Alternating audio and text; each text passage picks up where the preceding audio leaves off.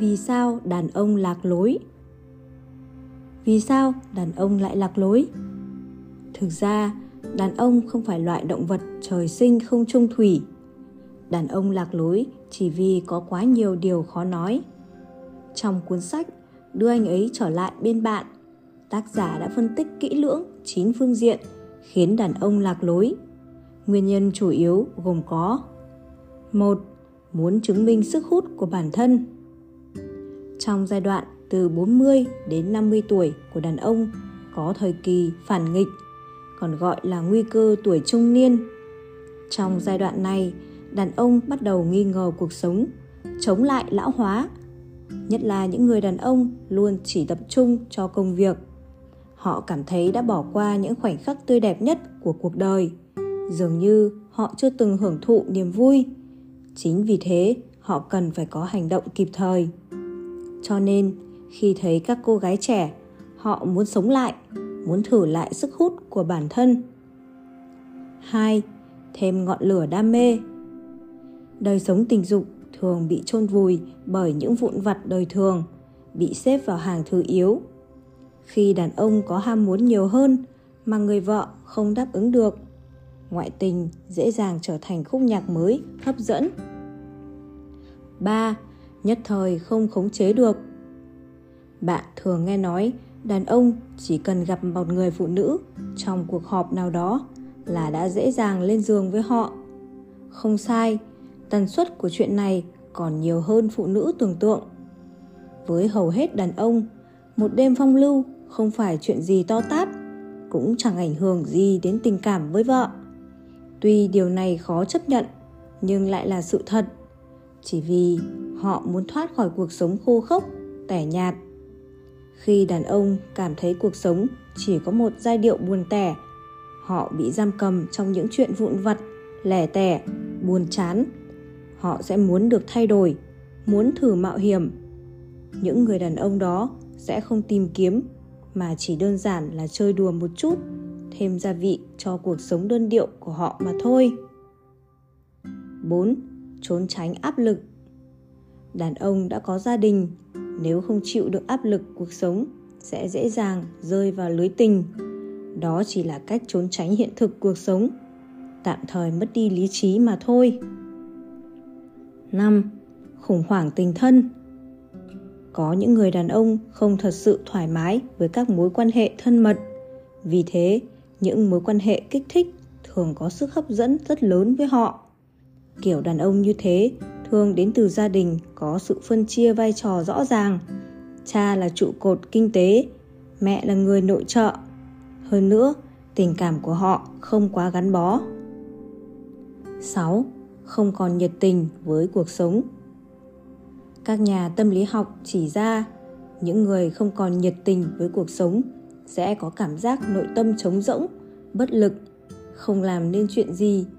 Vậy nên, cách giải quyết đơn giản nhất là tìm một người tình, hiểu tâm lý để họ có thể trốn tránh hiện thực đau thương, mất mát. 7. Tâm lý trả thù. Nếu người chồng nghi ngờ vợ hai lòng lại không thể bỏ qua, thì kinh nghiệm tình trường của họ và tâm lý báo thù sẽ trở thành ý niệm không thể dứt bỏ trong đầu người đàn ông đang vô cùng giận dữ ấy. 8. Vợ không quan tâm. Có lẽ người vợ đã quen với sự tồn tại của người chồng, giống như cây cỏ quanh nhà, mà quên mất rằng chồng mình cũng có lúc chỉ là con người yếu đuối, cần được bầu bạn, ca ngợi, an ủi. Nếu người vợ không làm được những điều này, có thể người chồng sẽ rời xa khỏi người vợ, không coi chồng ra gì, để tìm người phụ nữ khác. 9. Bản tính đa tình. Có thể bản tính người chồng vốn đa tình, có mới nới cũ. Người như thế thường cho rằng bản thân rất tốt, chẳng để tâm tới hôn nhân. Có những người đàn ông dường như chỉ tập trung tinh lực cho việc trêu hoa ghẹo nguyệt. Họ thậm chí còn né tránh toàn bộ trách nhiệm với bản thân, công việc, gia đình, xã hội. Chỉ có ham muốn mãnh liệt với tìm niềm vui mới. Họ thậm chí còn chấp nhận điều động công tác, giáng chức chỉ vì bản tính đa tình của mình. nhưng vì sao họ không chấp nhận sửa đổi, hối cải? Lý do của họ là bản tính vốn thế. Những người như thế vừa tổn hại bản thân, vừa tổn thương người vợ, gây ra những ảnh hưởng nghiêm trọng. Có thể nói, những người như thế thường là những người có trở ngại lớn về tâm lý. Đặc trưng tâm lý của họ là: 1. Không có đủ niềm tin vào bản thân, quá nhạy cảm. 2. Họ theo đuổi mục tiêu hoàn mỹ, đặt ra các mục tiêu xa rời thực tế. 3. Họ có phán đoán cực đoan, vì thế chỉ cần một trắc trở nhỏ cũng khiến họ vô cùng đau khổ. 4. Khi gặp bất ổn, họ lựa chọn buông thả, phóng túng, không cẩn thận, bình tĩnh, xem xét tình thế. 5. Có thể họ đã gặp phải sự cố nghiêm trọng khi còn nhỏ. Rất nhiều người thuộc kiểu này không ý thức được mức độ nguy hại, tính phá hoại của họ.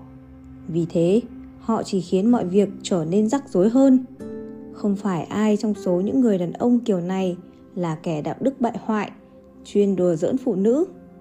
Họ có thể là người có điều kiện rất dễ khiến phụ nữ mắc câu, có quyền thế, có tiền bạc, tướng mạo, sở trường, giỏi ăn nói. Có thể họ không có trở ngại về tâm lý, nhưng họ là người tính toán.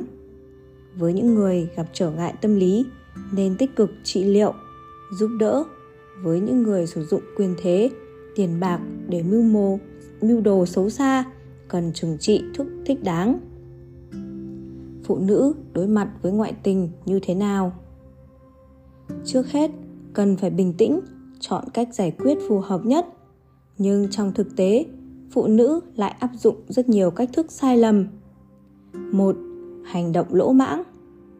Vì quá đau khổ, tổn thương, xấu hổ, phụ nữ rất dễ làm ra các hành động quá khích, ví như lập tức tìm luật sư để ly hôn, dễ dàng bỏ đi mười mấy, thậm chí mấy chục năm tổ ấm vất vả, kinh doanh, hoặc chọn các hành động trả thù nông nổi. Vào thời khắc tối nhạy cảm này, bên bị phản bội thường làm một số hành động mất kiểm soát, khiến bên kia phải khắc tốt cốt, ghi xương, dẫn đến quan hệ đôi bên hoàn toàn bị phá vỡ.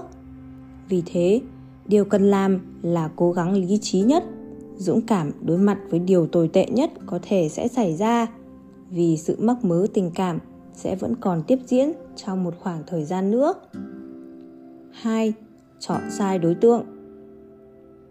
Việc đầu tiên phụ nữ nghĩ tới khi xảy ra chuyện là người nhà mình. Lúc này, người nhà sẽ đứng về phía phụ nữ một cách vô điều kiện, đòi công bằng cho người phụ nữ. Vô hình chung, họ gia nhập vào đội ngũ không thực sự lý trí, và vì thế mà sự giận dữ ngày càng thăng cấp. Vì thế, sau khi dẹp bỏ rắc rối, người phụ nữ sẽ phải đối diện với các vấn đề như xây dựng lại hôn nhân, khôi phục lại quan hệ của bạn đời và người nhà mình. Vậy nên, cách tốt nhất là chọn một người bạn đã từng trải qua chuyện tương tự để tâm sự, hoặc hơn nữa là tìm một bác sĩ tâm lý tư vấn cho bạn vượt qua giai đoạn khó khăn một cách khách quan. 3. Biết mọi thứ. Phụ nữ khi bị phản bội thường muốn tìm hiểu chân tơ kẽ tóc, như lúc nào, bao giờ, bao nhiêu lần. Thậm chí có người không tiếc tiền thuê thám tử tư thu thập bằng chứng ngoại tình. Thực ra, đây chỉ là cách làm xuẩn ngốc khiến bản thân khó chịu hơn, và càng đẩy sự việc đi về hướng tiêu cực. 5. Không chịu tha thứ. Có những phụ nữ dù chấp nhận bỏ qua và tiếp tục sống chung, nhưng vẫn cứ nhắc lại chuyện ngoại tình như một cách trừng phạt đối phương. Đó là điều tối kỵ. Vì vậy, phụ nữ nên làm những chuyện như sau. 6. Vẫn quan tâm như cũ.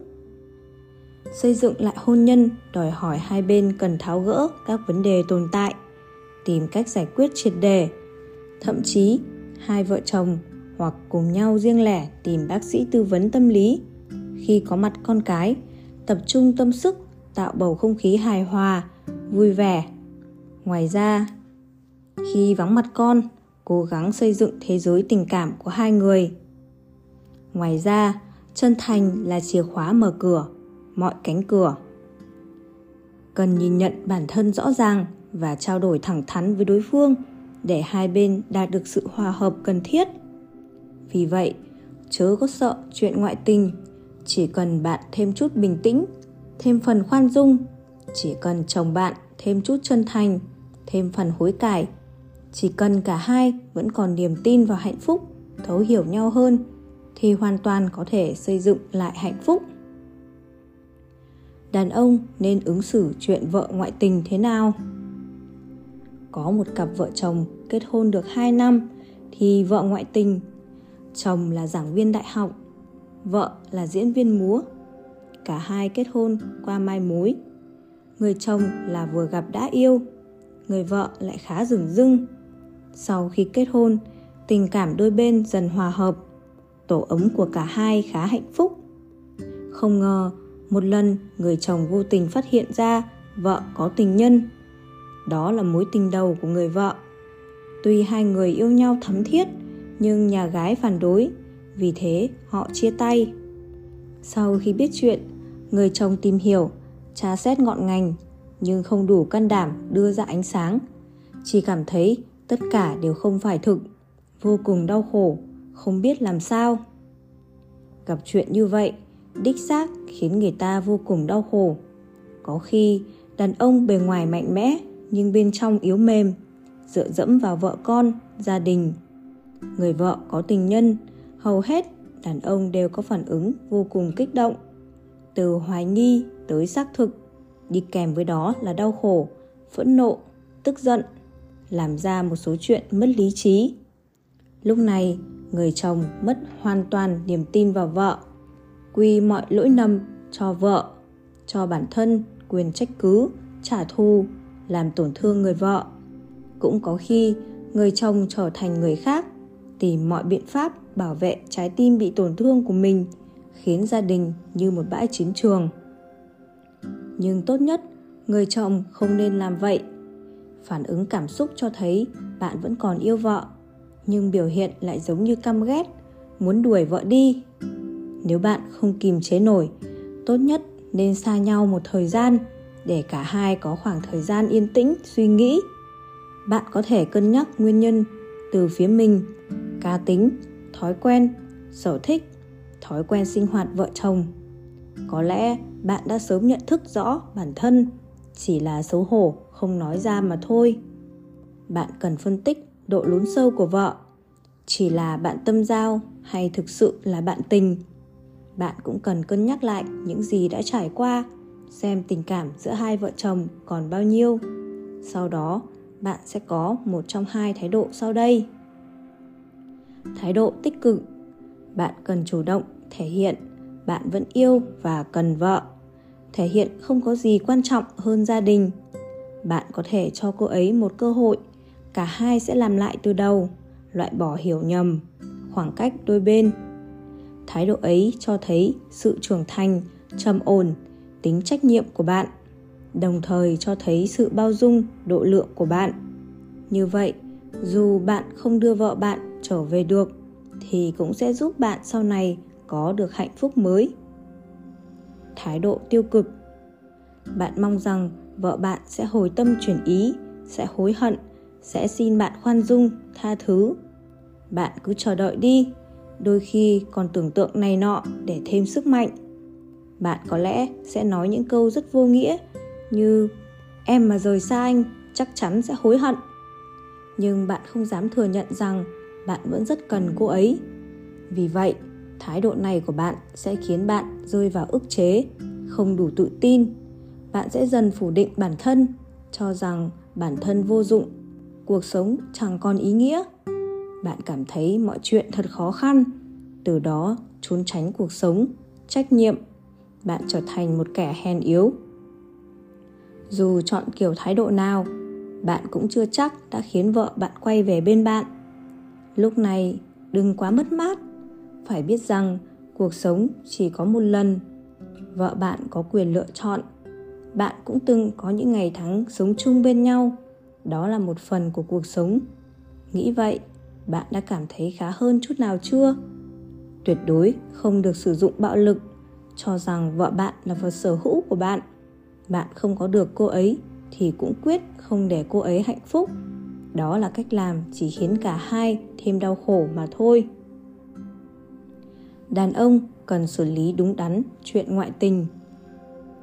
Nếu bạn lặng lẽ ngồi trong quán bar, quán trà, nhà hàng, lắng nghe xung quanh, bạn sẽ ngạc nhiên nhận ra có không ít người đang gặp phải vấn đề tương tự. Khi một người đàn ông đã kết hôn, ngoại tình, bất luận tình tiết có éo le đến đâu, có kinh tâm, động phách đến đâu, quyến luyến đến mấy, dù cho người trong cuộc có khẳng định tình yêu đó khác biệt đến mấy, thì vẫn luôn có một kết cục giống nhau. Đó là người đàn ông sẽ không bao giờ ly dị. Có người nói rằng trong cuộc đời của mỗi người đàn ông, về mặt tâm hồn, họ khát khao có được hai kiểu phụ nữ. Một là kiểu đảm đang, dịu dàng, hiền hậu. Một là kiểu thơ ngây, lãng mạn, yêu kiều. Có được kiểu đảm đang rồi vẫn muốn có thêm kiểu thơ ngây. Có kiểu ngây thơ rồi vẫn phải tìm thêm kiểu đảm đang. Đối với đàn ông ngoại tình, dù gặp kiểu nào thì khả năng họ ly hôn là rất thấp. Họ sẽ không chọn phương thức phá và xây để có được tình yêu mới. Nếu không, họ sẽ rơi vào vũng lầy yêu, kết hôn, ngoại tình, yêu. Ngoài ra, có những người chỉ là kẻ đi săn, thỏa mãn dục vọng mà thôi. Những người như thế càng không bao giờ từ bỏ hôn nhân đang có. Xét từ góc độ hôn nhân, ly hôn là một đòn đá kích nặng nề với người trong cuộc, dù bạn có muốn hay không. Khi chuyện tình bị ngoại tình bị lộ hoặc bị người tình buộc phải kết hôn, ly hôn và tái hôn được đặt ra trước mặt kẻ ngoại tình. Lúc này, nội tâm họ sẽ tranh đấu mạnh mẽ, thậm chí có một số người sẽ vô cùng đau khổ. Dưới áp lực của đạo đức, dư luận xã hội, trách nhiệm, con cái, ảnh hưởng tâm lý nghiêm trọng, nên vào những lúc buộc phải lựa chọn, đàn ông sẽ thu lại mọi lời hứa, quay trở về với vòng tay gia đình an toàn, ấm áp. Với những người đàn ông đang ở đỉnh cao, cần hết sức nhắc nhở bản thân. Nếu bạn cảm thấy đây mới là tình yêu đích thực, có lẽ bạn sẽ dám xây dựng lại từ đầu. Nhưng nếu không phải vậy, thì bạn cần nhìn nhận lại hôn nhân, thắp nên ngọn lửa lãng mạn, cân nhắc tới những hậu quả sẽ đến. Nếu bạn thật sự không muốn ly hôn, hãy dừng lại từ sớm, chớ có chuốc thêm phiền não, đau khổ, đồng thời cũng không làm tổn thương người khác. Bước qua rớp 7 năm trong hôn nhân. Theo nghiên cứu của các nhà khoa học Mỹ, năm thứ 7 hôn nhân thường sẽ gặp phải những khảo nghiệm nghiêm trọng. Còn theo nghiên cứu của các nhà khoa học Nhật Bản, đỉnh điểm quan hệ tam giác giữa vợ chồng và người thứ ba sẽ xuất hiện sau năm thứ 7. Vì thế, các nhà tâm lý học hôn nhân đã gọi năm thứ 7 là rớp 7 năm. Rớp đó là gì? Người ta phát hiện ra rằng các vụ ly hôn vào năm thứ 7 hôn nhân, lý do hàng đầu là tính cách không hòa hợp, tình cảm đã hết. Nam chiếm 51,1%, nữ chiếm 37,8%. Lý do nửa kia có người mới, nam chiếm 28,9%, nữ chiếm 35,6%. Ngoài ra, phía nam đưa ra các lý do như sau: thần kinh thất thường, không có khả năng sinh con. Phía nữ đưa ra lý do bị ngược đãi, chồng cờ bạc rượu chè, không lao động. Cái gọi là tình cảm không hòa hợp là sự lạc điệu về tính cách và trở ngại về tình cảm. Nhưng các nhà khoa học cho rằng đó chỉ là khái niệm tương đối và là lý do mà thôi. Làm sao mà không thể chung sống chỉ vì tính cách không hòa hợp được? Các thế hệ trong một gia đình, mối quan hệ với hàng xóm, mối quan hệ nơi công tác đều là tính cách mỗi người mỗi khác. Vì sao là vợ chồng lại không thể chung sống? Nói trắng ra chỉ là muốn người kia hoàn toàn làm theo ý mình mà thôi. Có người khác là một quả bom mang sức công phá lớn trong hôn nhân. nhưng thực ra cũng không thể đánh đồng. Chỉ là một phút lầm lỡ, nhất thời nông nổi, chỉ vì khó kiềm chế, hay là vì đạo đức kém nên thế.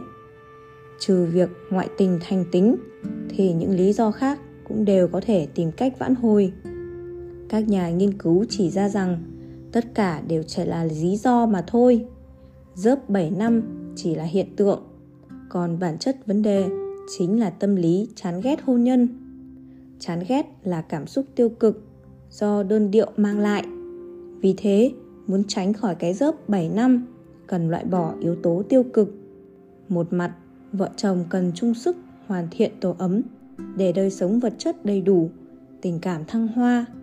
Mặt khác, cần hoàn thiện bản thân, tránh các cảm xúc tiêu cực. Hoàn thiện bản thân vừa là tự bản thân, lại vừa cần có sự giúp sức của đối phương.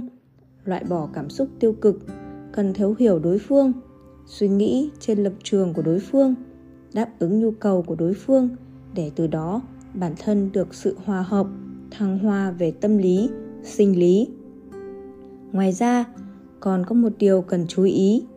Rớp 7 năm còn là sự chán ghét về quan hệ tình dục. Dập lửa thành thì cá chết. Từ sự chán ghét về tình dục ấy lan rộng ra các phương diện khác trong cuộc sống, làm mất cân bằng, ảnh hưởng tới tình cảm. Nhưng người trong cuộc không thể nói trắng ra được, chỉ còn cách lấy cớ tình cảm không hòa hợp. Nếu là vậy thì cần điều chỉnh lại đời sống tình dục, cải thiện đời sống tình dục, thu hút nửa kia. Cải thiện thế nào? Chính là vác đá qua sông, vừa đi vừa dò, tìm ra con đường thích hợp với đôi bên để tình cảm vợ chồng hòa hợp, thăng hoa.